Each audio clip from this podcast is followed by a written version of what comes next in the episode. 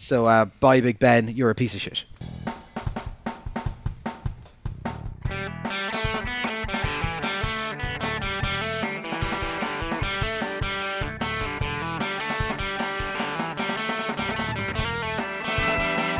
So hello, and welcome to all four quarters, your one-stop shop for news, views, and reactions to all things NFL. Um, yeah, no games happened. I'm looking forward to the championship round uh, next week. so hey, we got Connor here, we've got Ronan, Hello. and we've got Sean. Oh, How are we getting on, lads? How's tricks down in Cork? eh, yeah, not much going on these days. Um, quiet enough now. S- Haven't really done much with the, the COVID regulations, the freedom. I was in the pub once, but it was very strange, very strange. Fair Uh, enough. Just like how many, just how quickly people start to act normally as well. There are loads of like young people, which you know they're all like vectors of disease. So uh, Mhm. yeah, it's going to take a while to adjust back. Um, but uh, yeah, yeah, slowly, step by step, I'd say, step by step. Mm, very good. And what about yourself, Fitz? Yeah, no, not too much different. Uh, not taking too much advantage. Uh, went to see the the new Spider-Man film eventually, which is Mm, I saw that on As a- Saturday as well.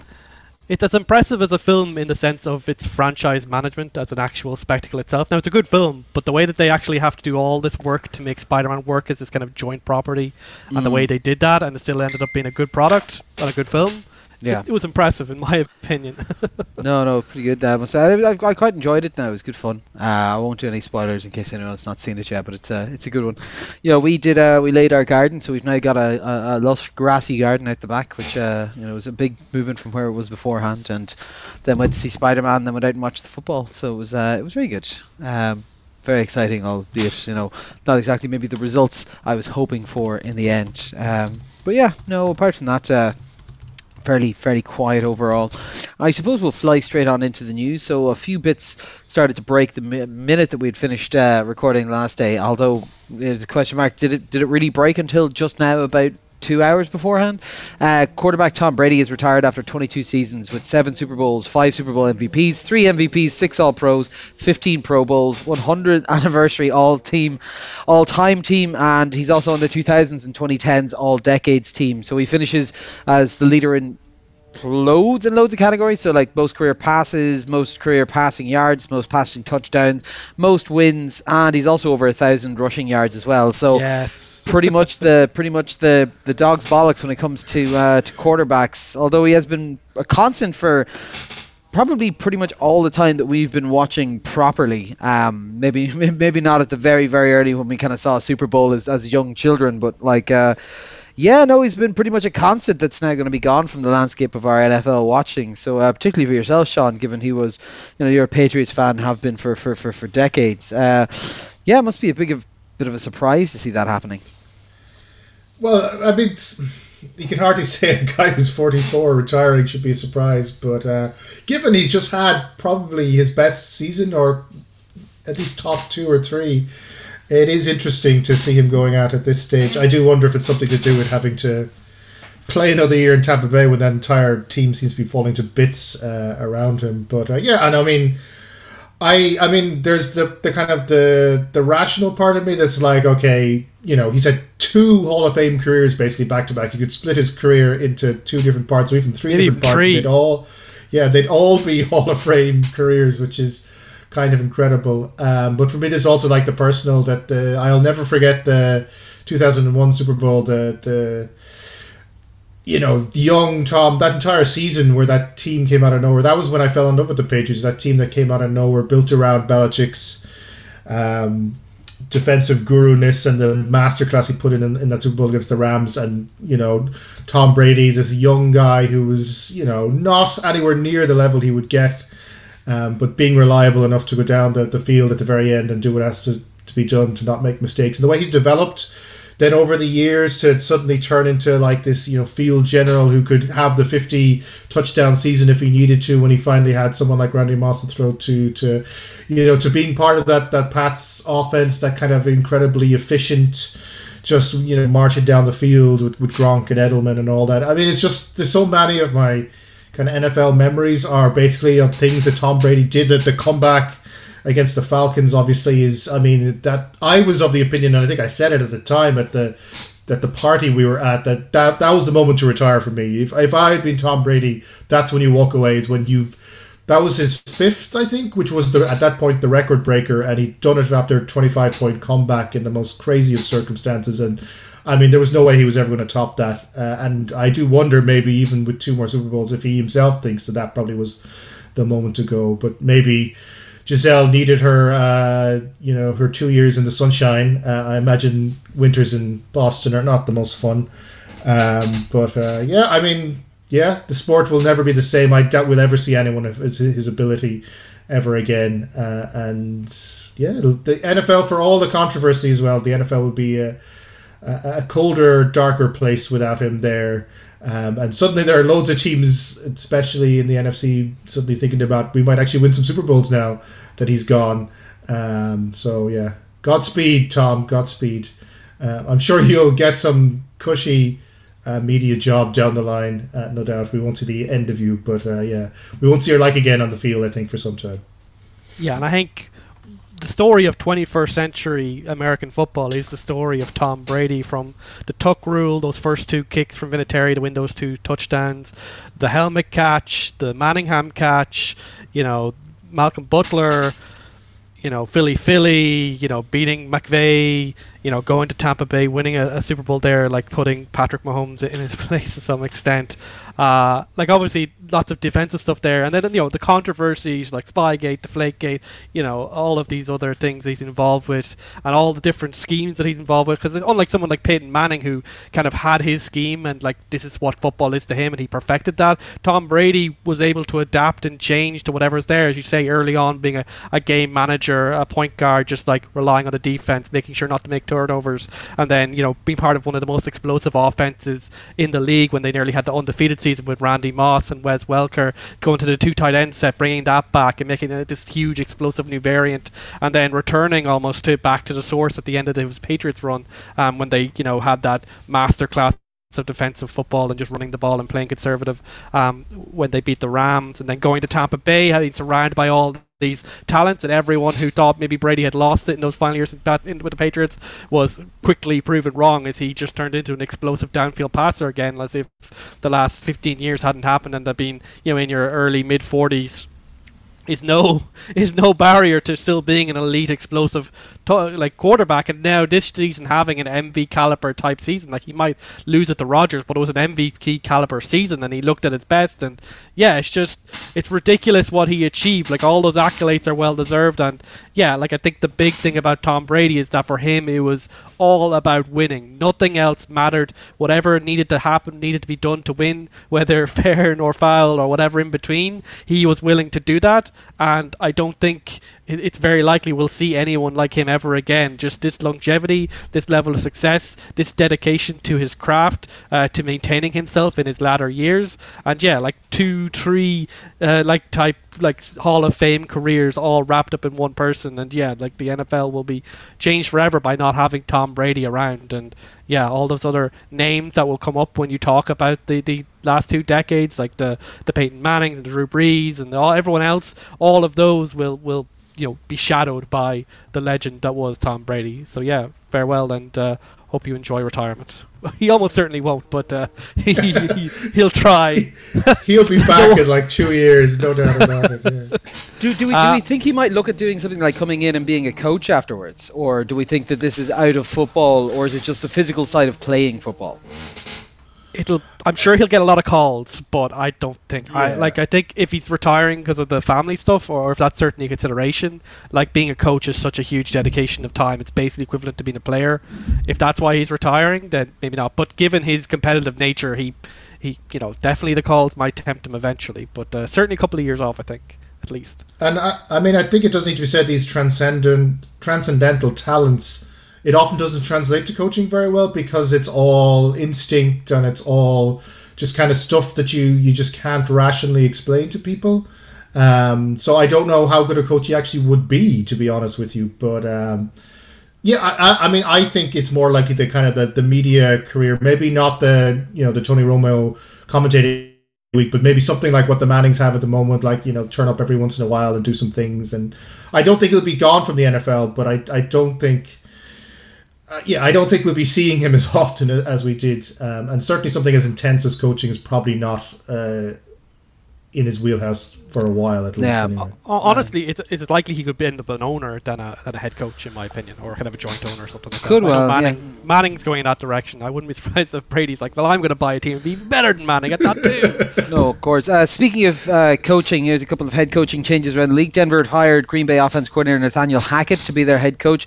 Uh, he was kind of a good OC in Green Bay. There's a lot of discussions about whether or not this might be to try and tempt Rodgers to come there, as Rodgers has always banged the table for him and said he's very good. Uh, and Denver obviously have a setup and are just looking to find a quarterback. Chicago hired Matt Eberflus, the Indianapolis defensive coordinator, to be their head coach. Um, so look, he's looking they had good success with a heavy defense in Indianapolis, and they're hoping to get something similar. And uh, passing coordinator Luke Getsy is coming in as their offensive coordinator.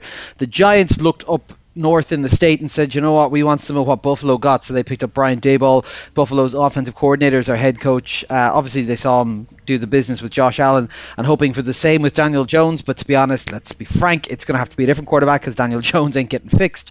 And uh, Vegas have decided that they want to now become like it's a really weird idea to think of like the the, the Patriots in Vegas on holiday, but that's kind of what they're trying to go for here. So they've picked up Josh McDaniels, him of fuck the Colts and fuck every one of my support staff. Uh, I've decided I don't want this job at the last second. He's going to be their head coach. Hopefully he does the same to the Vegas Raiders now. That'll be pretty funny.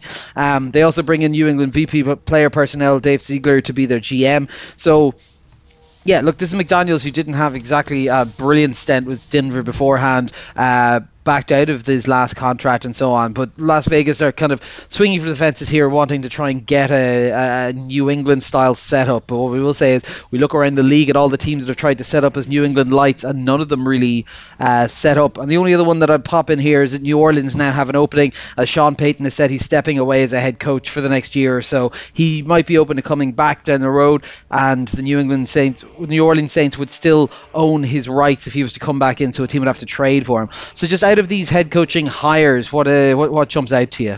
Um, well, the Josh McDaniels one is a disaster waiting to happen. Let's, let's just put that out here right now. He's already failed as a head coach, and it was a pretty spectacular failure. Um, the the Belichick tree is notorious for being uh, not the most uh, fruit bearing tree in the world. The, the littered. There are teams, you know, the, the history teams are littered with the, you know, Matt Patricia's to your Bill O'Brien's, whatever. The the coaches under Belichick are not as good as they are when they're under Belichick because the mastermind is Belichick and you can't recreate that. And all attempts to recreate that have ended in absolute disaster. Vegas is a is a dumpster fire of an organization at the best of times. So this is just I don't know. This is just it's a terrible, terrible decision, and I would be very surprised if they break 500 in any of the. He'll probably get two seasons, but uh, yeah, no, I can't see it happening. Um, but the other ones, I mean, you can never really tell with people who have not been head coaches if they're going to do it, if they can make that step up. You know, the especially with teams built around, you know, your you think about your Brian Daboll coming in off a an offense that is built around a superstar that you know these are things are they replicable? I mean that is the big question i guess is is you know is was it josh allen? Which i i mean i think if this season had to go by it is josh allen who's that it was an entire offense. It wasn't like that was a particularly innovative or, or amazing offense. And obviously its transferability to daniel jones is not going to is unlikely to be. Um, and the other ones you just can't you really just can't tell um, if they can make that step up or not. It, it's you know some do and some don't. So with the with the three coordinators stepping up, who knows? Daboll, I'm skeptical about the other two. I'm not unsure. Josh Daniels, I, I just can't see it working. I really can't see how this is going to actually work out. Yeah, like McDaniels, I think that is a dumpster fire waiting to happen, but an entertaining one most likely. In terms of Nathaniel Hackett, he basically has exactly the same problem as Vic Fangio, which is he doesn't have a solution at quarterback. His record in Green Bay was obviously very successful, uh, albeit you know coming up short in the playoffs in the offense. Uh, and his but his record before that as offensive coordinators at Jacksonville and Buffalo is mixed, but it wasn't terrible. Like he had Blake Bortles and Tyrod Taylor as his quarterbacks. Like there's only so much you can do, and I think both Blake Bortles and Tyrod had their best years under Hackett. Um, like the, the playoff year for Bortles and then the playoff year for uh, Tyrod. I think he was OC at that point for them too. Uh, but the quarterback situation is basically the huge gaping hole for Denver. So it'll all come down to what they can do there, uh, whether that's getting a big trade or ending up having to have another Teddy year. Um, huge difference variance there because we know that's a really talented team. And of course, the choice of Adam Stefanich, bringing him over from Green Bay as well, um, big in terms of making sure continuity um, in terms of that scheme. Uh, we'll see how it does outside of having, you know, Rodgers and Davante Adams, uh, how it works then. Eberflus, I think, is interesting. Obviously, Chicago, you know, they, they've got an identity as a defense first team, so hiring a defensive coach makes sense, I suppose, culture wise. Uh, but we do know that in recent years, it's kind of been offensive guys who've been the, you know, at the forefront of the NFL. So you know, bit of a risk there.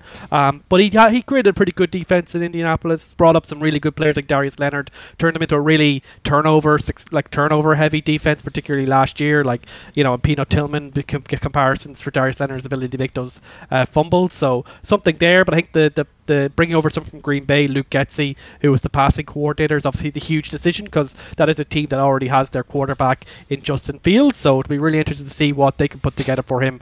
Uh, it can't really be much worse than what had Matt Nagy, who just seemed to be completely opposed to having a mobile quarterback and using him appropriately. So you know, plenty of room for improvement there. Um, but the Giants look Daboll, once, once they hired Joe Schoen last week as their GM from Buffalo, this was pretty much expected to happen. He obviously gets Daniel Jones. We'll see if he can create a Josh Allen type improvement. I know he obviously, can't. Josh, look, we know he well, can't. Look, Josh Allen had Daniel a Daniel Jones. Josh Allen made huge steps in just terms of his basic mechanics, and obviously, that Daniel Jones the same upside by far. Like he is an effective runner, but he isn't like a tank, Josh Allen. Uh, but if he can just improve his like fundamentals, become a reasonable quarterback, then you can see what you have there. Because Ah, obviously no. Daniel Jones isn't going to get a big contract, but the big thing there is that that's a one-year project. If Daniel Jones looks like Daniel Jones again this year, like bad, um, then they'll be able to ditch him. It's a new regime. We can move on. Oh yeah, but Uh, that's, but the, given the thing. the I think, I think, I think if if the right if the right QB falls him, I don't think Daniel Jones gets a run at this this season. You know, I think yeah, I think they're looking But- for a solution. They'll they'll have that as a fallback option, but I can't see them actually expecting them to reclaim Daniel Jones. I I here. think I think with, with with the way the free agency is lining up, and there's not much in the draft, and the trade price would probably be too high for a team that's like only in year one. Uh, they're almost certainly going to be having Daniel Jones. Like maybe not, but I, I think that's most likely. Maybe they bring in someone like Mitch Trubisky, who obviously was in Buffalo last year as a backup to compete in camp. But I think Daniel Jones has the inside track. And look for Sean Payton, it is worth saying. Obviously, this is someone who um, has been at the upper tier of, of, of head coaches over the last like decade. Um, obviously, a huge loss for New Orleans, a team which is very much lacking an identity at quarterback since Drew Brees retired, and you know some talent issues on, on the offense. They still Well, have a really to good be- defense. honest, he's he's, sol- he's solving a problem because they can't afford to play Tays- pay Taysom Hill and Sean Payton, and Sean Payton knew you got to pay Taysom Hill, so he's Well, stepping away to ensure that they can afford that giant Yeah. contract that he straddled them with. And of course, it's weird because he's, he's talking about it stepping away, and, and the owners are basically said, if you come back, please come to us. But obviously, there's lots of rumors that the team like Dallas might Yeah, Dallas is the two. big one that are looking for, Yeah. him. Um, But but, yeah, it, we'll it, put, it puts them in a weird situation where the, the inside track initially was said to be going to you know guys who are already on the staff, Internal, like, yeah. uh, Dennis Allen. Uh, but if they come in and they're almost some pseudo interim head coach, I'm not really. I'm not really sure how that's going to work out. Seems like a messy situation, but uh, yeah, it's a tough, tough position to go into. But like, they still seem more, you know, together even in that situation than Jacksonville, who uh, I'm not. We're not going to talk about the interviews and stuff that are happening right now, but they apparently have been screwing up every single head coach uh, opportunity that they've uh, been interested in so far. Yeah, pretty much. We'll fly through a few of the GM moves. So Chicago hired Kansas City Assistant Director of Player Personnel Ryan Poles. He's just 36. He's been with KC for 13 seasons. A minority candidate, which means Kansas City will get two compensation picks next uh, draft. Minnesota hired Vi- Cleveland Vice President of Football Operations uh, Kwesi Adofo-Mensah. Uh, he's an economics grad with Wall Street experience, and then he was with the 49ers for seven years, uh, and then also with Cleveland. Uh, Pittsburgh's GM Kevin Colbert's retired after 11 years as a GM and 21 years with the team. Uh, and Baltimore have hired uh, Michigan defensive coordinator Mike Macdonald as their defensive coordinator. He's a young candidate, but has been with them for kind of a number of years in a variety of roles. Um, so yeah, like you can see, Chicago looking to bring in some of the people that were able to put together the Chiefs team over the last couple of years. Minnesota looking at what Cleveland were able to achieve um, in the personnel department, if not maybe the results department. Um, and yeah, you can see how those kind of bits are going. And Pittsburgh, yeah, like I suppose. You know, there's a bit of there's quite a bit of turnover happening in that organization, so they probably want to just kind of, you know, get it all over with as quickly as they can. Uh, any of these jump out here, or will we move on? Well, like Chicago, it, it's fairly simple. You need to put stuff around Justin Fields, and see what you have there. Um, so, for, from that point of view, it's a it's a nice opportunity, and I think he, obviously uh, uh, he's getting at a very young point. So, uh, uh, it'll be interesting to see what Ryan Poles does there. Minnesota, much tougher um, assignment, I would say, given that's a team that's kind of um, in that kind of awful mid zone where they're good enough to be relevant enough, I suppose, but not good enough to really win a Super Bowl. Will be to see if he decides to be aggressive in changing that roster or decides to give this a, another chance. Uh, and obviously, the minute they obviously need to make a choice at head coach, that will probably influence that as well. And look, Pittsburgh. They always seem to have guys who've been there for 40 years whatever like that before they retire. Just another one there in Kevin Colbert. I'm sure they'll find someone internally to take over that job as well. Yeah. Um, in terms of injuries of playoff relevant stuff as we're coming in towards the Super Bowl, obviously we'll go through uh, an in-depth uh, injury list for the Pro Bowl as well. But for, for now, for the Super Bowl relevant ones, Cincinnati tight end CJ Uzomah has an MCL strain. He's not ruled out for the Super Bowl yet. It came after what a horrible looking hit to the side of the leg. And uh, Rams tight end Tyler Higbee has injured his knee and is also not ruled out for the Super Bowl yet. But obviously we won't need to have a final decision made on that for about 10 days time anyway. So uh, we'll, we'll fill you in on those. And um, just two other kind of bits of news. So Philadelphia guard Brandon Brooks has retired after nine seasons. He was in Houston for four, uh, then had a three-time Pro Bowler with Philly, including winning that Super Bowl 51.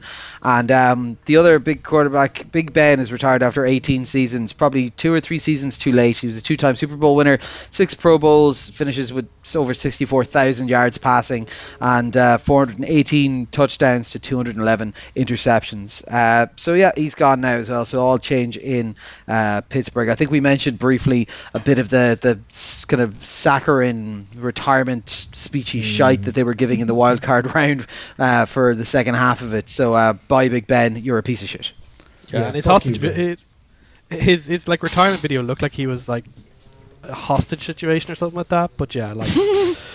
Yeah, I, I'm, I'm glad that Tom Brady is going to completely overshadow not only his retirement but also his Hall of Fame induction because he probably will be a first uh, ballot Hall Yeah, of Famer probably. as well. But no one will give a fuck because Tom Brady's going to be like I don't know what the, the next level above first ballot Hall of Fame, but they'll probably have to create it for Tom Brady. Maybe that was it. Maybe maybe like the NFL just really got got in together in a shadow cabal and convinced uh, Tom to retire now, so that it would overshadow it, so they wouldn't have to deal with like five years down the line the old Big Ben controversy stuff rearing its head again by just having something else they would focus on on that pro, uh, that that uh, Hall of Fame induction. That'd be interesting. Um, okay, and on that lovely note, we'll go and look at the games from last week.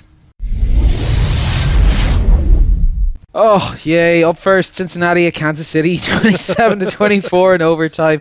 Uh, McPherson kicks 4 of 4, uh, including a 31 yard overtime winner as uh, Joe Burrow and the boys claw back from a big first half deficit. Burrow went for 250, two touchdowns and an interception. Um, with Higgins going for over 100, Mixon going over 100, and Chase 54 and a touchdown. Uh, the Kansas City defense, you know, didn't do too much, but, you know, we're, we're, there causing some issues. Particularly in the first half, they were quite good, and then it all kind of went with Pete Tong in the second half. They had an interception, a sack, and three tackles for the loss. Mahomes was pretty much perfect in the first half, and then just completely shit the bed in the second half. He uh, finished the day with 275, three touchdowns, and two interceptions. Um, it was going so well for them. They were up 21 to 3, uh, and then just particularly the last couple of plays in the first half were just where you started to see a turnaround of they made two very bad decisions and ended up taking no points away at the end of the of the first half and then just came out and were unable to get anything going uh, at all against this Bengals defense who seemed to adjust while the Chiefs just didn't. Uh, the Bengals went into I think about was it about 70% of their second half snaps they were dropping eight men into coverage and for some reason uh, the Chiefs just decided, do you know what? This is with three men, with three men down the middle. Uh, this is the perfect time to start passing instead of running on them. Um, and I honest, honestly just do not understand it. Then the second half, 34 yards and two interceptions on five drives. They scored a field goal out of whatever it was, seven dri- on five drives. It was horrendous stuff. And yeah, I just. I don't understand the play calling that they went into. I re- went back and looked at some of it, and you can see there's a lot of RPOs where basically just Mahomes makes the wrong decision and keeps holding it and taking bad long sacks instead of throwing it away or running for short gain or just throwing the ball away full stop. Like it was, uh, it was a complete collapse in the second half, and it's on Mahomes, which a lot of people don't like hearing, but it's definitely on Mahomes. It's on the coaching staff. I like. I don't really put this loss on the defense because the defense did most of their job. Like this Bengals team, even in their comeback, were mostly being forced to field goals here. So like if you if, you have this historic a collapse on offense, and there's plenty of tape out there showing where Mahomes just missed open receivers and just made the wrong decisions and took sacks he didn't need to take.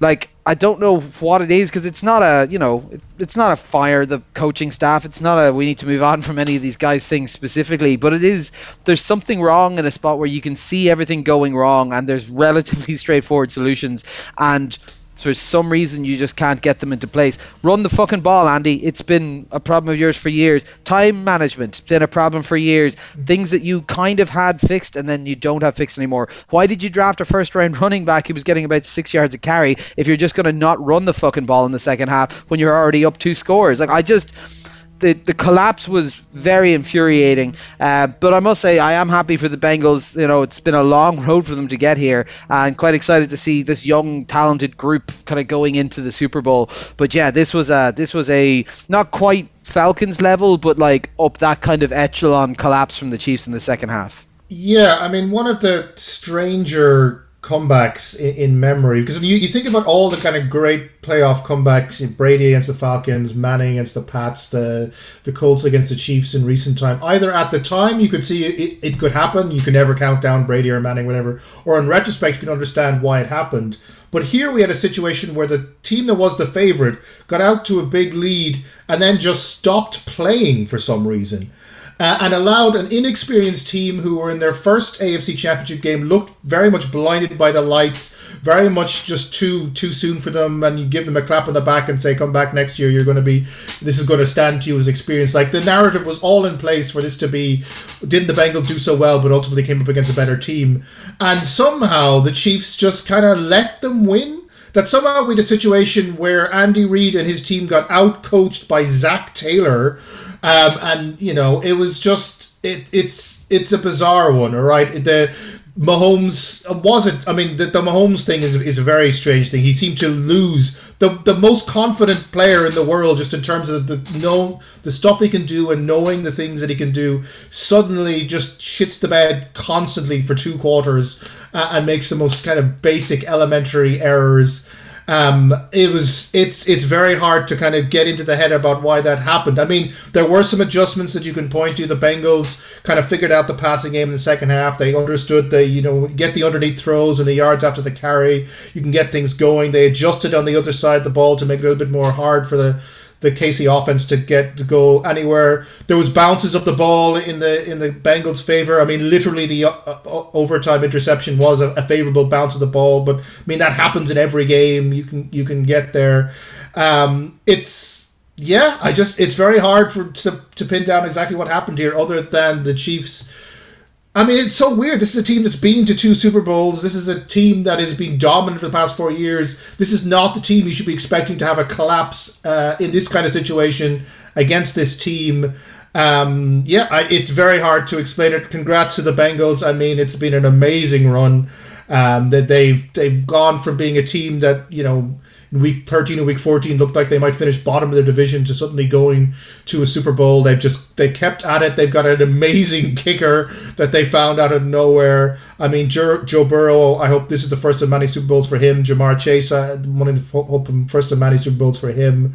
They've got an, a defense which is rickety at times. I mean, Eli Apple had his, one of his Eli, Eli Apple games, but even that still wasn't enough for the Bengals to, to, to fall to bits. But yeah, I mean, happy for the Bengals, but Jesus Christ, what happened with the Chiefs? There's got to be a real kind of postseason, you know, uh, you know, p- picking over the embers and trying to figure out what the hell went wrong because this this can never happen again. Because the, the Chiefs can never let this happen again. They got to figure out what went wrong and fix it because this was this was just a train wreck. Oh, uh, yeah. once it started to go badly, it, it very much felt a bit like the Super Bowl last year, where once once something was changed and they just didn't adjust and it just which is weird as I was think I was texting you guys at the time saying like normally what we're very good at is adjusting we're more we're more used to like going down three scores adjusting and then coming back at teams uh, and th- this just was was very strange to me particularly given that like when you look at the tape it was a very simple solution of if they're gonna fucking hide eight men in coverage, then run at them. You're averaging five yards a carry plus. Like, you know, you weren't having a problem on the ground. Why not just use that for a while?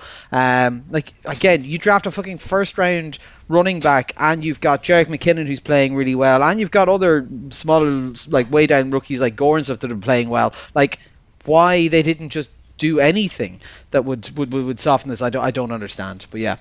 Yeah, it was pretty inexplicable. I think you you're completely right. Like even when they did run the ball in the second half, it was still working. They were getting four yard, six yard, seven yard type chunks um, with the very limited times that they actually tried it. So it didn't make sense and based on what they were seeing on the field. I think it was only literally on the last drive when they ran a bit um, when they were trying to catch up that they had a little bit of what, issue. what was interesting on it So- is the only times they ran in the second half, I think, until the last drive was first was the first down. They never ran on second or third. Yeah, but they were getting enough in those first like draw like first downs that they could run it again. Like they were in Oh, decent 100%, like yeah. Yards distance. And I think also you also saw that you know as things tensed up, and it definitely just felt like this team tightened up after that screw up at the end of the first half. That Pat Mahomes was like trying to make up for what is in the grand scheme of things should have been a relatively minor footnote in an absolute blowout. Um, but that he ended up focusing way too much on Hill and Kelce. Like those two guys just kept getting fed, and the secondary guys that basically, you know, still had some opportunities, even with the eight guys in coverage. Um, he just didn't trust them. And like to be fair, like they're obviously going to drop the ball more. They're not as reliable. But if you're not willing to give it to anyone else except for Kelce and Hill, then that makes the job of the defense uh, so much easier. And I would say the one adjustment beyond the dropping the extra guy into coverage, I think, is that in the second half, the refs in this game were playing it very, very loose, um, not calling very much of anything except it was very, very blatant. And I think, you know, in the first half, um, the Chiefs were kind of playing that from the start. There was a touchdown um, that Higgins could have had that he, that was probably PI uh, with that arm being dragged back. But in the second half, it definitely felt that like this is the Cincinnati Bengals were like, well, if they're not going to call PI or holding, we're just going to be as equally aggressive as the other guys. And I think that definitely had an effect in terms of guys like Hill getting the kind of wide space. Like guys were uh, at the turn were just grabbing them. I think, oh, unsurprisingly, the first guy who seemed to get the memo was Mike Hilton, the former Steeler. So he's like, yeah, just like I'm a former Steeler, I'm just gonna fucking pull hold and do PI as much as I want, and the rest of the guys caught on pretty quickly. So you know, the refs definitely had an influence in terms of what the kind of game that we had, and it probably didn't end up in the long run being in favor of the Chiefs, even if they got you know some of the favor of that in the first half. I think for the for the um for the Bengals, like I think the big thing was like you know Ja'Marr Chase, like the Chiefs. You know, basically, were willing to give two people exclusively to stopping Chase, and for most of this game, they did a good job. They gave him the touchdown, but you know, six for fifty-four for Ja'Marr Chase is you know pretty pretty nothing. Like even that game against Tennessee, where you know Cincinnati were getting the kick, kick, kick out of them, he had over hundred yards. So like that's going to work, and we'll, when we get to the Super Bowl, it'll be interesting to see what the Rams do about that. Uh, but you know, the important thing is that we know there are other weapons on this Bengals offense. We saw Joe Mixon step up. He had a few big runs in the comeback that were really important to make sure that you know the Chiefs defense, which uh, wasn't playing aggressive, was just kept honest um, in that second half when they might have been more willing to go aggressive, as obviously with lead um, and the more obvious passing situations. And Tee Higgins really stepped up. We know Tee Higgins is a really talented player. Um, we knew that like last year, and we've seen like sparks that this year. He's been really good, and he ended up being um, the complementary piece who broke out. And we know that's the big thing about this Bengals offense. You know, Ja'Marr Chase obviously is the superstar, um, and obviously Joe Burrow, if he's given even a sniff of like him getting one-on-one coverage like he got in that last touchdown um, when he threw it to him twice. It's like I'm just going to give it to Ja'Marr Chase no matter what. Um, he was uh, willing to spread around to Higgins and to a lesser extent uh, Tyler Boyd um, in those key situations. So Higgins is really the star there. And I think that's the other thing. I think like you know the these Bengals receivers, especially Chase, um, in those key situations, you know, with the grabbiness and the, the rest playing it very loose, those guys seemed a lot more comfortable with just getting, you know, having, getting, you know, basically fighting back and getting involved in a challenge. I think Chase is one of the best in the league, like alongside people like DeAndre Hopkins, that in contested catches, he just is not going to take any shit and he can take it one for one with any defensive back in the league. And that ended up being just a key facet of his game that was really important in this game, just the way it was being called. Um, so for the Cincinnati Bengals, like, look, they should never have won this game. Kansas City had it in the bag. As you said, there were simple um, things that they could have changed. I think at defense they mostly had the right plan. Um, uh, you know, I don't think I don't think the defense like screwed up, but just kind of get put, put in bad situations by the the offense, kind of putting them out again and again and again too quickly.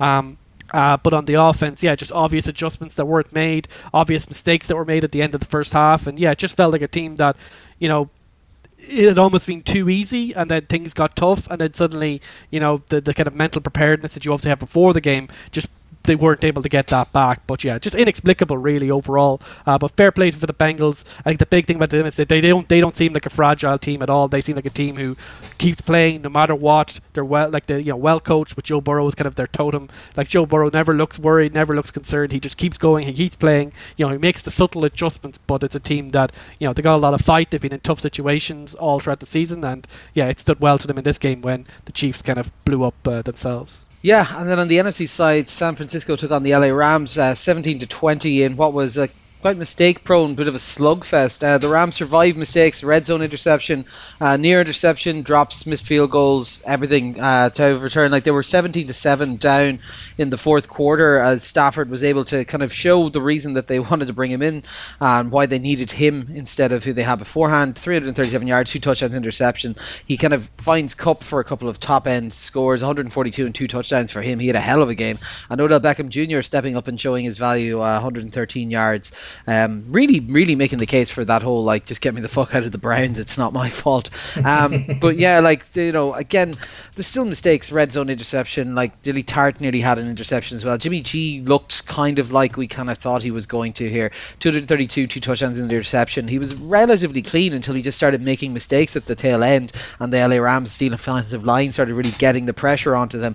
Like it was it was interesting because I would have expected significantly more run plays in this, given that both teams tend to like you know run through the running backs, particularly San Francisco, but the Rams more so lately have been getting more production out of that, and both run games in this didn't really go anywhere. About about three yards a carry, I think uh, each, but yeah, like it was I, I, I won't lie. Like it's it's a good win. It's good to see the Rams get there, and they did it with you know kind of some some some, some good performances from their offense and their defense. But I wouldn't really look at either of these teams and be overly terrified of them. Like they are good, and they all have kind of strong superstar player elements on it. But like it didn't it, nothing in this game blew me away like i was sitting there towards the end of the first half looking at it as it was still it was thinking it was still nil nil, so maybe early in the second quarter, and just kind of going right. This is you know decent defense, but this is just sloppy. We kind of ended up being like what we thought last week in the previews, which was, you know, the Rams were objectively the better team in this game. Like they deserved to win based on what they did in this game compared to the other side, but they just seemed to be, you know, put out by the, the San Francisco Hoodoo, and it's only really in the second half of the fourth quarter that suddenly it, it became obvious to themselves as well as to everyone else that they were the better team and they deserved to win. And you know, the last like like stands of this game, they basically completely dominated. Uh, but for the first half, it's just key mistakes um, were just huge. Like I think you know they had like a like a five and a half minute drive. They got into the red zone. They throw an interception as as as, as Stafford tried to force it into very tight coverage or Kupp, which to be fair, given what Kupp has done this year, isn't that bad an idea. But just the, the, the, the bounce went the wrong way. They got they gave away the ball, and it just felt like, oh no, here we go again. And that kind of felt like where they were going. And the the only touchdown that they had in the first um, in the first half uh, was uh, a very systematic, like oh, nearly 10 minutes drive. Like that's really, really unprecedented for this team. This is a team that's usually relied on like Kupp bombs, but I think it was interesting to see them almost go within themselves, you know, take a deep breath, do it that way, and kind of steady the ship.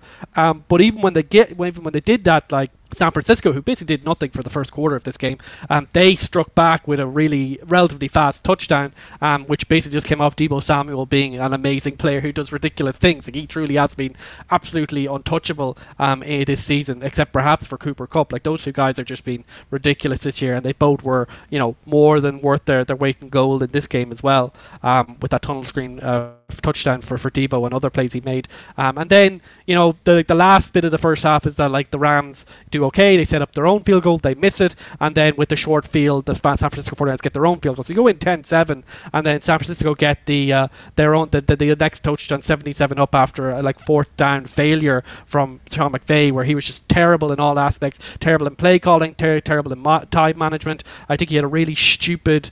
Um, uh, like red flag challenge as well. Just like in terms of like game management, very bad from McVay in this game. But it just kind of felt like you know, even though you could see objectively the Rams, they're the better team. They're, they're, they're making more plays. They have the ball for longer, and their defense, while underperforming, still has all of these studs. Uh, is better.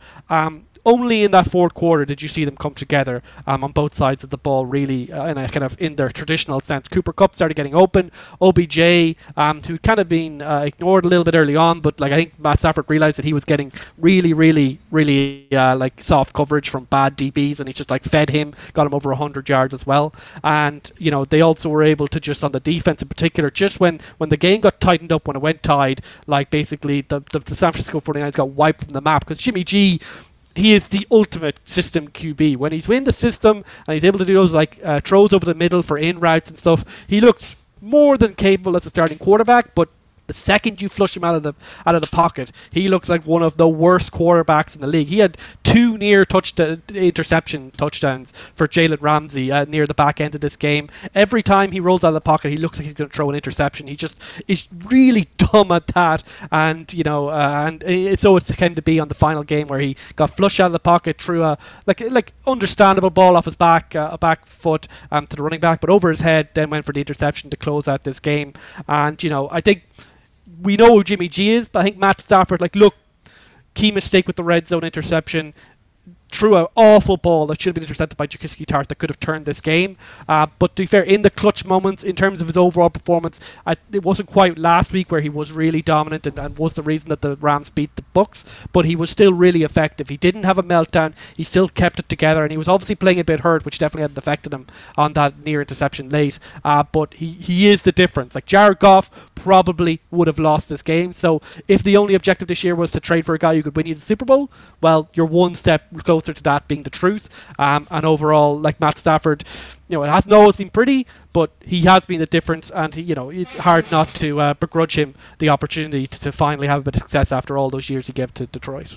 Yeah, I think I might be of the three of us the only one to really come away impressed by the Rams. I mean, from the sounds of it, you guys weren't overly impressed. I thought this was a, a very very impressive win given this, the situation they were in, given what the Niners had done. I mean, you have to realize this is a Niners team that had beaten two very dynamic offenses in the playoffs already, the Cowboys and the Packers, and they'd beaten them in exactly these kinds of games where the defense had gotten the other side. It's you drag them down into the dirt, fight them on every play, you know, constant, you know, constantly you stifle the run game, force them to to to you know march down the field continually, don't give them a moment's kind of breathing space and the, the Niners and then wait for the moment in like the third quarter whatever when your offense begins to click when Shanahan's 24 play plan starts to come together and and Deebo starts to do his things and that kind of do that looming sense of doom that I that I'm pretty sure that the Cowboys got in the third quarter in their game and the Packers got in their game where this team is just not going away and they're scoring points and and oh my god they're in the lead and suddenly you're running out of time and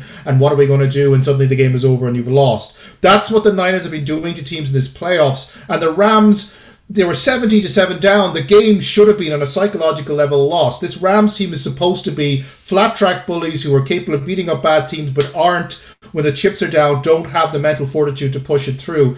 And, the same thing is what happened last week. Last week they should have lost that game because that was a, a Brady comeback and the team is supposed to crumble psychologically and, and Brady's supposed to walk it down the field at the end and, and get the, the winning play and it should be over. But instead the Rams, it was Matt Stafford who stepped up with a big throw last week to get things going, get them down the field to get that field goal to win. And this time as well, the Rams were down by 10 points in a shitty situation against a team that's been giving nothing to anybody in the playoffs, and they fought through and they got it done. And the big difference was was the big players on the Rams executed and got the big plays when they were needed, which the Cowboys and the Packers never did. Stafford was reliable, getting the ball down the field when it was required. Cooper Kupp caught so many third down balls. I think it was like like eight or something third down catches he got. He was always the go-to guy in third down, and he always converted to first.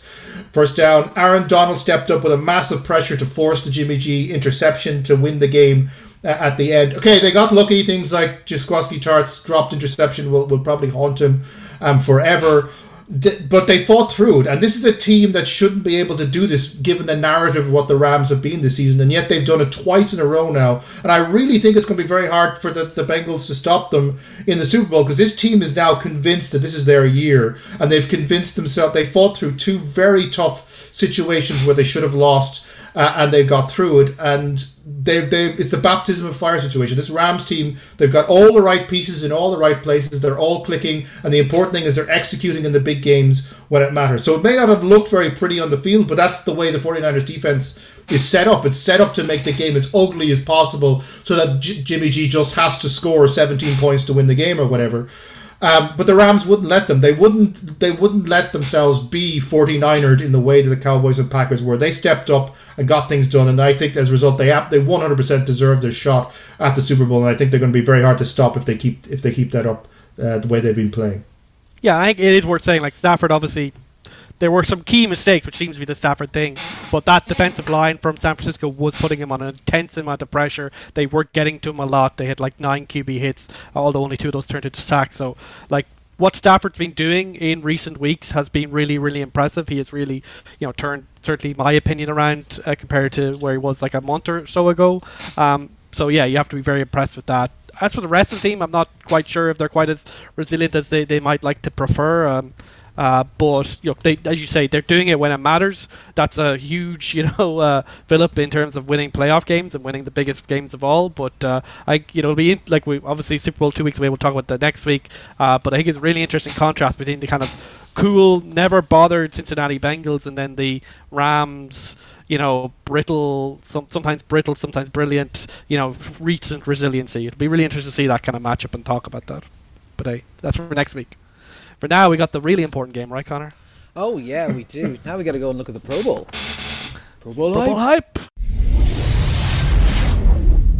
Okay, so uh, we'll take a quick look at the Pro Bowl here. Um, obviously, we'll, we'll do a separate four-hour-long Pro Bowl special. Uh, so we'll, we'll, we'll, just do a quick uh, quick quick overview of it at the moment. Uh, we've all gone for the AFC this year. Um, yeah, it's a uh, it's just interesting. Better, we normally, we normally have a little team. bit more split, but yeah. Um, particularly, well, what we're going to do is we're going to go on who the starters are meant to be because we also know that a few people are dropping out and some people can't make it because they're just intimidated by the competition that they're not ready for. Yeah, um, exactly. So let's let's go through the AFC and then we'll go through the NFC and we'll kind of see where where where we agree, where we think there's other players that should be in there. Uh, start up at the top, quarterback for the AFC, Justin Herbert. Uh, I disagree with this. Well, like there, there's so many options in the AFC. Like like Joe Burrow had a really good season, especially at the end. Yeah. Depends how much you like. This was a the Pro Bowl's obviously voted during the regular season, so it's a little bit unfair. But like yeah, like Joe Burrow's worth it. Like Patrick Mahomes, obviously little not his best year, but still like an epic year because it's Patrick Mahomes. Josh Allen had a bit of a you know mid-season slump, but other than that was amazing. Yeah. And yeah, but I think Justin Herbert, like over the course of the year, I think considering he had to fight the fact that he's on the Chargers as a, as just as an entity, um, I think I'm willing to give it to him. Like Joe Burrow, he's going to the Super Bowl. I don't think he needs anything. I think he, Joe, oh, Joe Burrow would rather be in the Pro Bowl. Everyone would rather be in the Pro Bowl. well, um, yeah, that's true. And like what you want in the Pro Bowl is you want big playability. And jo- look, yes, Justin yeah. Herbert had the most yardage in the AFC. Uh, Joe Burrow was almost uh, one and a half yards more per attempt. He's more explosive, more exciting player here. Uh, he also like you know he was 400 yards behind him on over 150 less attempts. So I think Joe Burrow definitely had the better better of the two seasons there. Um, uh, just just just on those types of metrics. But no, like I like Herbert is very good. He's he'll, he'll do well. I think I just think Burrow got badly done, tonight, particularly given that Ja'Marr Chase makes it into this list. So it was definitely you know there was enough there was enough interest or visibility of them being good at the time that Ja'Marr Chase was able to get in, even though he had a mid-season it, it, it, slump. so did like the Pro Bowl. Like they, they officially announced like was it early December. So given mm-hmm. what Burrow's done in the last few weeks, obviously that would have changed people's opinions probably. But uh, given yeah. what people had voted on up to then, uh, Herbert was a reasonable. Yeah. Uh, fullback Patrick Ricard, what happened with that.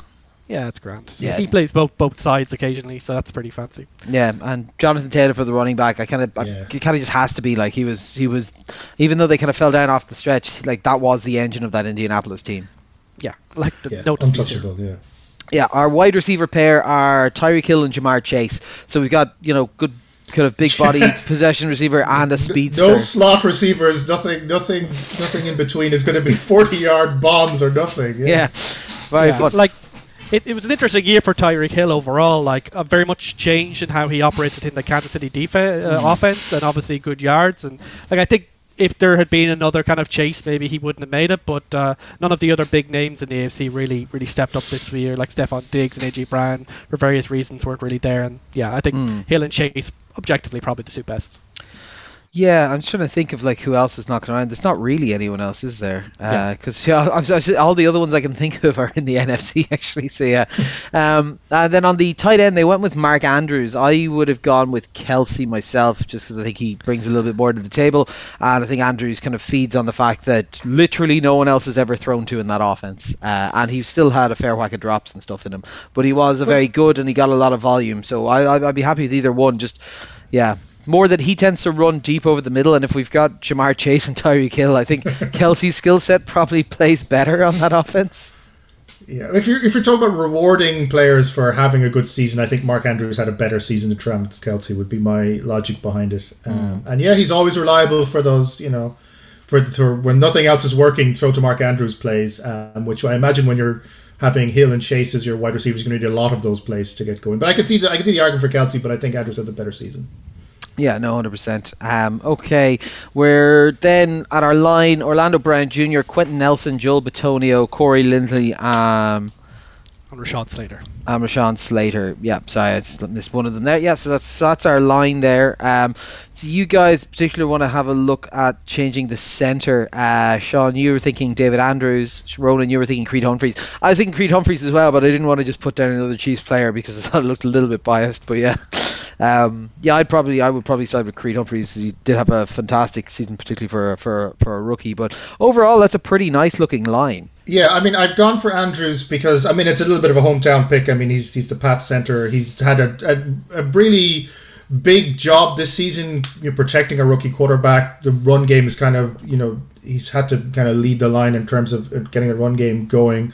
Um, and I mean, stat- apparently statistically, this is the one thing I, I did read. Statistically, he's had a better season according to PFF um, than either Linsley uh, or whoever the other guy was. His name I can't imagine remember um, at the moment. Um, and he's also a recognition of one of those kind of under the radar things of why it's as important to re-sign players from free agency as to sign new players. Because Andrews was a, a re-sign and he's been a very important part of it. So I wanted to give him props for you know having a very good year in what could have been a very difficult situation, um, but ended up being a very important kind of part of that Pats offense when it got going in the middle of the season.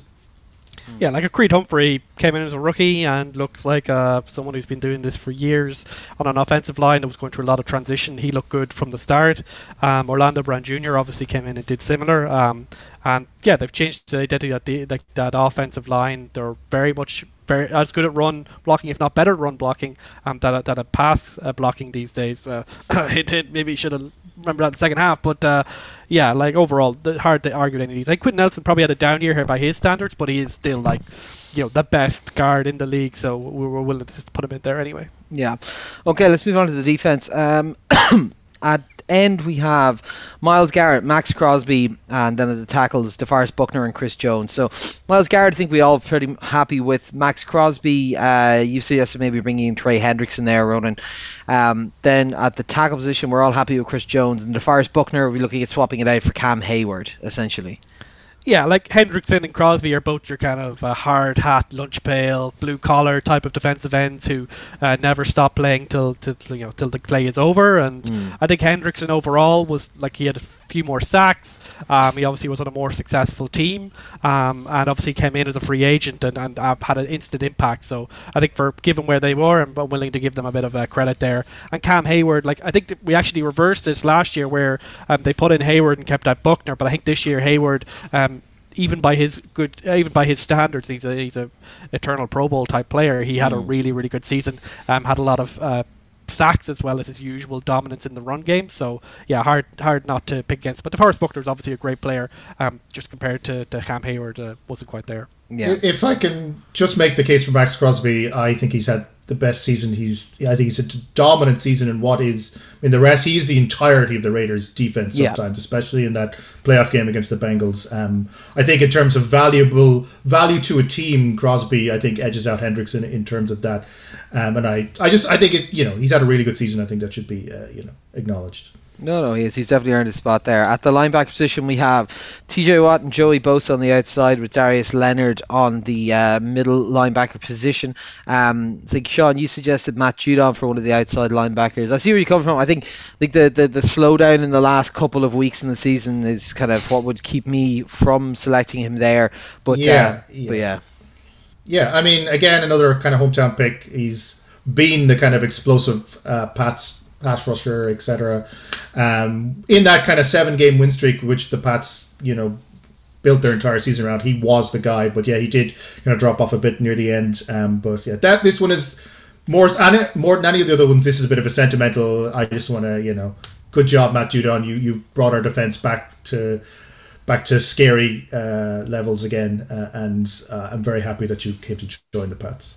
Cool. And then when we look at the defensive backs, so we have J.C. Jackson and Xavier Howard playing at cornerback. Our free safety is Kevin Byard, and our strong safety is Derwin James.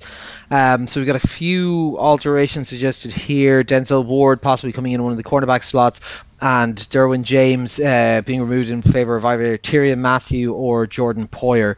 Uh, but yeah, it shows that there's quite a lot of talent uh, knocking around the FC at this type of position. I suppose it depends on what they what they want to structurally do, and I know the Pro Bowl is historically less about defenses, uh, but you know it's still the still, still the best of the best here. So you gotta you gotta pick them pick them just right, you know. Like, look, let's be fair to Derwin James. He is a really, really and um, if he played the entire season, he, he- I probably would have picked him. But it just felt like he was out a couple of games. Um, I think he only missed one game officially, but he just wasn't playing as many, and you could tell the difference. But I think you know if you're talking about consistently being there and making plays, I think like Tyrann Mathieu, obviously a, a home run pick for, for Kansas City. He's obviously changed that defense since he went there. And Jordan Poyer, I'm just giving more credit to that tandem of safeties they have in Buffalo. I think that was the engine of that defense and why they had such a good defense this year. Yeah, Denzel Ward. I mean, stats dominance. He's you know he's he- it looks um, uh, on the actual screen. So um, I mean, uh, you're right though. There are. I mean, this is one of those just kind of pick your favorite kind of thing. Um, there's just so much talent uh, at this side of the this side of this side of the NFL at these kind of positions. But uh, yeah, uh, I just Xavier Howard, whatever. I mean, the Dolphins. Uh, I don't really care about them. So you know, Yeah. uh, pick someone else. So uh, our special teams kicker is Justin Tucker, punter is AJ Cole, special teamer is uh, Slater, and our returner is Devin Duvernay. Um, yeah, like look, I don't like him, but you gotta you gotta gotta give it to him. Tucker has to be the kicker. Um, Pretty much, yeah. Yeah. he, he broke the record. Like, Although this this Bengals kicker is making a, a it, good it, claim it, it, for, it did uh, it did know. make me briefly consider putting him in there. Yeah, he broke the record for longest kick Yeah, in okay. a to win a game. I, like I don't like even if he was like only average and everything else, I think you would have to give just for Yeah, that. no, Come on, I mean, I, I, you have to say that. come on. Yeah. Um, and uh, you suggested Ray-Ray McCloud as the returner, Fitz. Yeah, I think statistically he, he was a bit better. Um, perhaps didn't have as many like uh, I suppose uh, show reel games, but he was just very very effective by the stats. So uh, I went for that for Ray for, for Ray Ray. Fair enough, fair enough.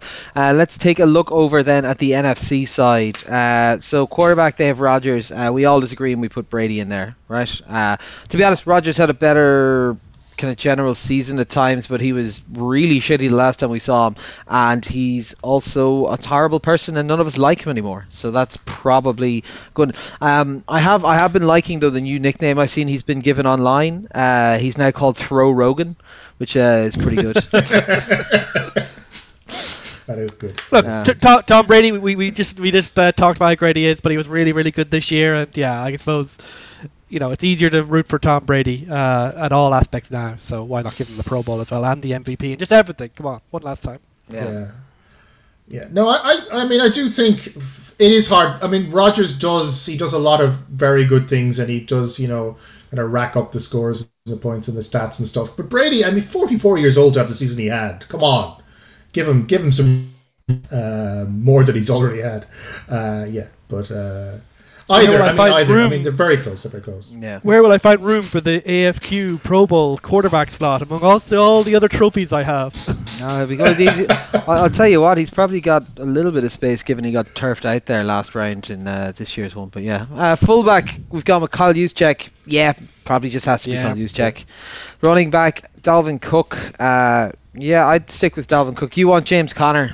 Uh, Yeah, Troll it. mostly it is just mostly it is just to troll you. Yeah, I was- I was guessing know that's where how it's much coming you from. hate him. But to be fair to him, he has had an excellent season, and he's been a very big part of what was a very dynamic Cardinals offense. And when he got injured, that was when their problems began. I think he's really stepped up this year from where he was at the Steelers to be at like maybe not quite elite, but definitely in the tier just below elite in terms of running backs and in terms of value to his team. This season, he's really gone up in my estimation.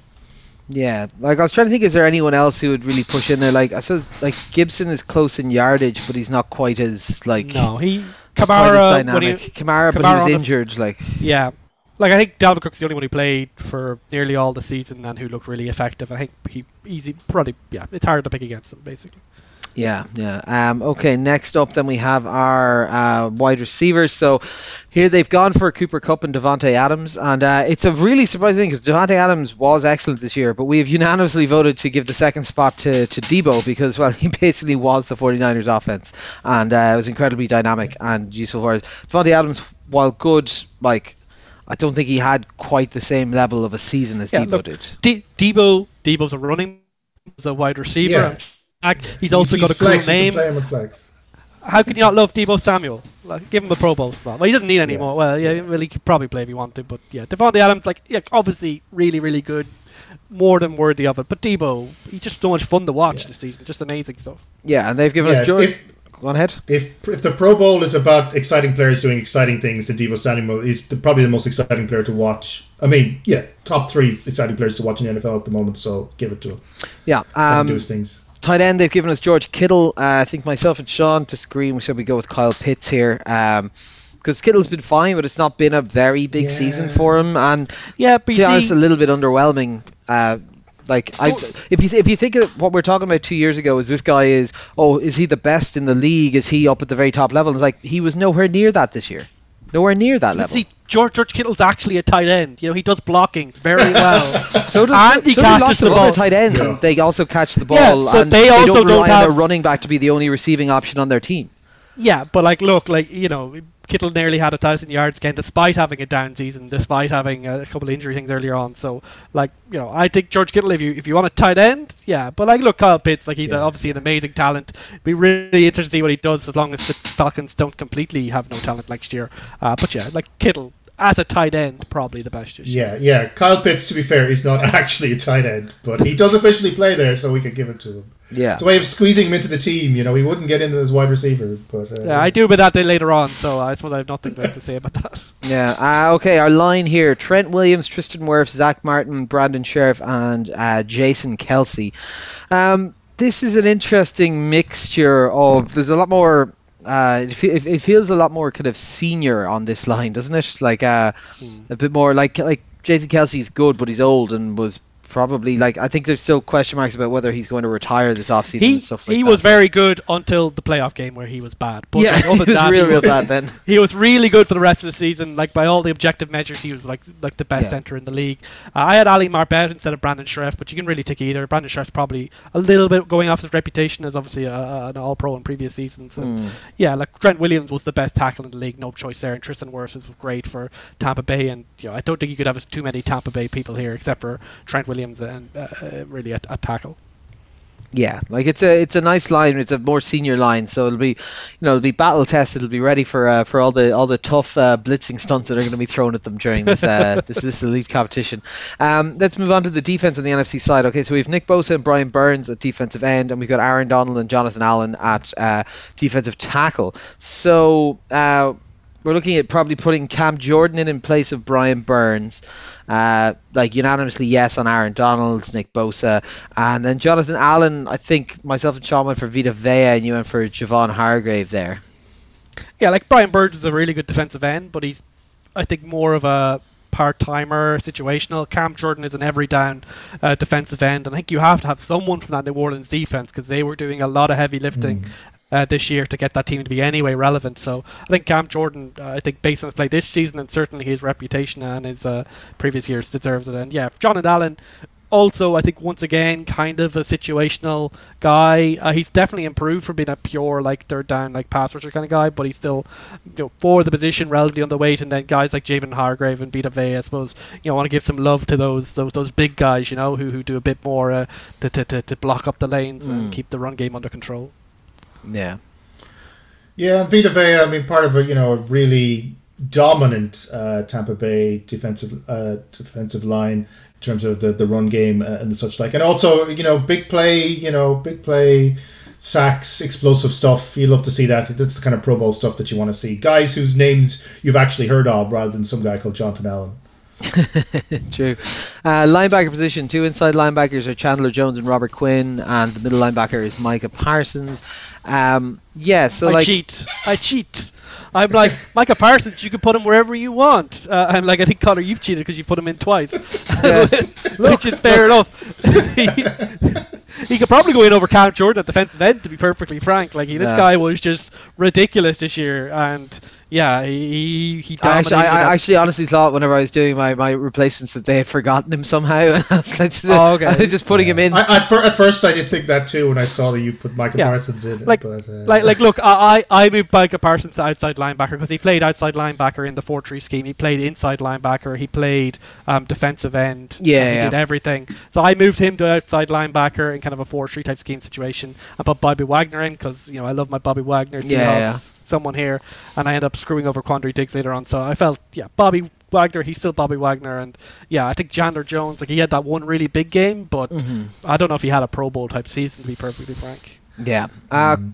I back on think John, Yeah, you, so- kind of did similar. so you I- got Fred Warner in there, like uh, Yeah, I, I love Fred Warner. I mean, it's odd he when he Fred Warner hasn't actually made the Pro Bowl squad at all, and when he was told asked about it, he said yeah, he didn't have a good season. But every time I watched him, I thought it was amazing. Um, he's kind of when I watch the Niners, he's my guy to watch, so I love him. And I also put in Shaq Barrett because you know another one of those Tampa Bay dominant defensive line guys. and, and Fred Warner has that kind of Jadeveon Clowney thing where he looks, like, he just looks like a big scary dude on the field. Like he just Yeah. looks bigger and like more dangerous than the guys who are like flitting around him. yeah, no, Yeah, everything good about the Niners defense goes through Fred Warner, um, and they Ah, are a very good defense. Hmm. Both as well, but yeah, Fred Warner's more the quarterback of the, of the of the defensive line. But yeah.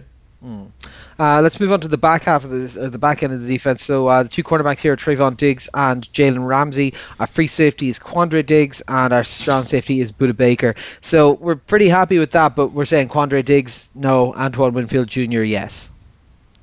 Yeah, like look, Yeah. Diggs had a really good season for the Seahawks. Like I, I don't begrudge him getting this, but I think given where that defense was overall, uh, I, I don't think there was that much need to, to put two Seahawks or, or even one Seahawk on it. But uh, Antoine Winfield Jr. on a more successful defense is obviously a rising star in the league. Uh, and yeah, I think Trevon Diggs obviously the, the flashy stats, but the like the pushback given his uh, you know yards given up. But I think you know like look, it's the Pro Bowl. Give it the guy who got all the picks. Like I think that all makes sense. Yeah, yeah. I mean, both of these cornerbacks, I'm like Trevon Diggs did not actually have a good season. He just got a lot of interceptions, and Jalen Ramsey barely played cornerback at any point this season. He was kind of moved all around, and yeah, there are issues with that as a thing. He is probably the, the most talented defensive player in the league, so you got to give it to him. But Trevon Diggs, I mean, I just couldn't think Sean, of anyone. Sean, Sean, save it, save it for the Jalen Ramsey podcast. We've already been flagging this for two or three weeks. I, I'm, you want I'm to go hyping it. I'm, that for? I'm hyping it. I'm hyping Oh it. yeah. Um, Well, I and the Trevon we Diggs, will, like we will be Trevon talking Diggs next thing- week about you know Jalen Ramsey one on one with some other guy. Let's see if that. Makes yeah, sense. they they better actually put him on chase as opposed to moving him all around because But do you, they don't, you leave him one on out of trouble. one? I don't know. Anyway, that's next week. Yeah, we'll talk about next week. It's what he's good at. I, we'll talk about next week, but it's actually what he's good at, and all this other flashy shit that they're trying is not working as Okay, well. okay. Just put him on the put him on the best wide receiver, and he takes him out of the game. But anyway, that's not important. Trevon Diggs, I just couldn't. I mean, you have to give it to him, but I mean, if I could think of someone better, I would have I would have slotted someone in definitely. I was looking and thinking, but I was like. Oh, I guess because of what he did, but he's not. I don't think he's actually a good cornerback. Um, and yeah, it's not all about interceptions at corner. Let's just put, leave it at that. Fair enough. And our special teams group for the NFC: Matt Gay at kicker, Bryan Anger at punter, uh, JT Gray as your special teamer, and Jakeem Grant as your returner. Um, the only suggested swap here is you wanted uh, Michael Dickson as your punter, Fitz. Uh, It's not just a homer pick. He also had the double punt where his punt was blocked Oh, and he kicked Yeah, it again. but, but, but I, How I, can I, you I not will give him a not- Pro not- Bowl not for that? He Not, should not, not be to banned that for the wound, Pro Bowl but for that. Sean, Sean reckons that that should have him kicked out of the league. No, no, Yes. that's that's innovation. That's that's such uh, upside down Australian thinking that we know and love.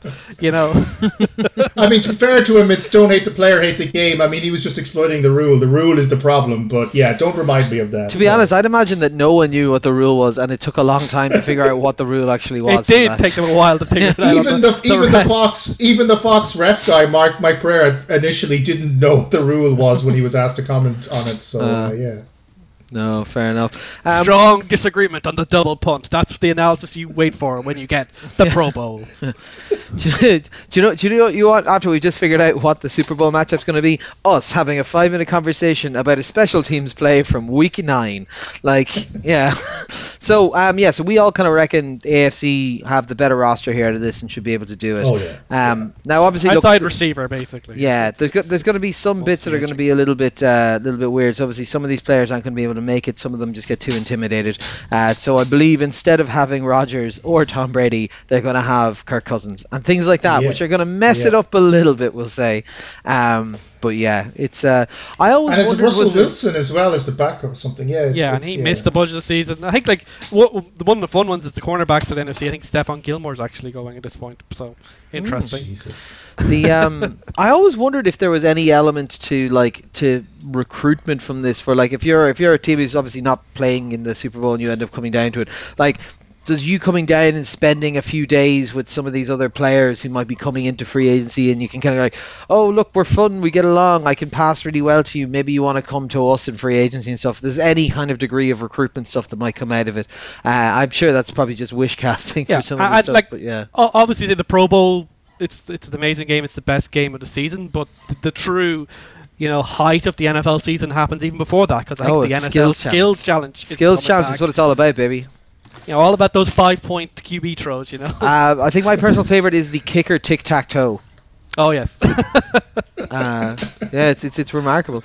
Um, I can't believe that they missed this last year and they just did a digital Madden one. I believe there was a thing called COVID nineteen I've forgotten all about it but it was apparently Yeah. important at They, the time they better have two Pro Bowls But this like- year to make but up the for thing is, it. like, it was- back-to-back days. It was it was it was it was okay enough for them to play in every other game apart from the most important game of the year, the Pro Bowl. Oh, they, they should combine the old Pro Bowl format with it, like do the N- AFC versus NFC, and then the next game have a draft of all the players, and then Oh, create your own Oh, custom yeah. teams against each other. yeah, that'd be great. Now you're thinking. Yeah, that'll be uh, that'll be great. and they'll have them coached by a hologram of John Madden. oh God! Right, I suppose that'll probably wrap it up. We'll obviously be doing a deep dive, four-hour breakdown of the results of the uh, Pro Bowl, and then we will uh, we'll, we'll probably have a quick look at the Super Bowl matchup in the next in the next week's uh, episode instead. But um, yeah, any other crack with yourselves for the rest of the week, lads? Any plans? Uh, I have to take the cat up to Athlone because we're getting the bathroom redone and uh, she doesn't like people. Um, so that is what my life has become. Very good. Uh, Uh, definitely okay. doesn't sound crazy at all. How long is that going to take? Uh, it's a week. We, they promised us five days. It's one of those, you know, Oh. they, they will do it in five days thing. Our guys Yeah. actually got ours done in five days, which is pretty good. Um, so it is it is doable. Yeah, I think uh, nothing too much of my end either. Just uh, probably going to watch the rugby. I suppose that's back Six Nations and all that. Go on Mm. Ireland, etc. Uh, but other than that, uh, pretty quiet. Just getting, yeah, just uh, putting in my tape prep for the Pro Bowl. That's supposed to be it, to be honest. Yeah, gotta gotta, gotta, grind that tape, you know. All in- 22, you know. Put put in the work. Um, yeah, no, I think kind of fairly fairly chilled out here during the week. A few more bits of work in the garden and stuff to finish off, and then uh, head down to Kerry for the weekend for one of the uh, nephew's birthdays. So that should be good. Uh, we're returning to normality, going to family events and things like that. So uh, some crack. Uh, but yeah, no. Uh, so I suppose that'll wrap us up for this week. So uh, from now it's uh, bye from myself, bye from Ronan, Bye. bye from Sean. Bye. It's been all four quarters. Thanks for listening. We'll chat to you next week.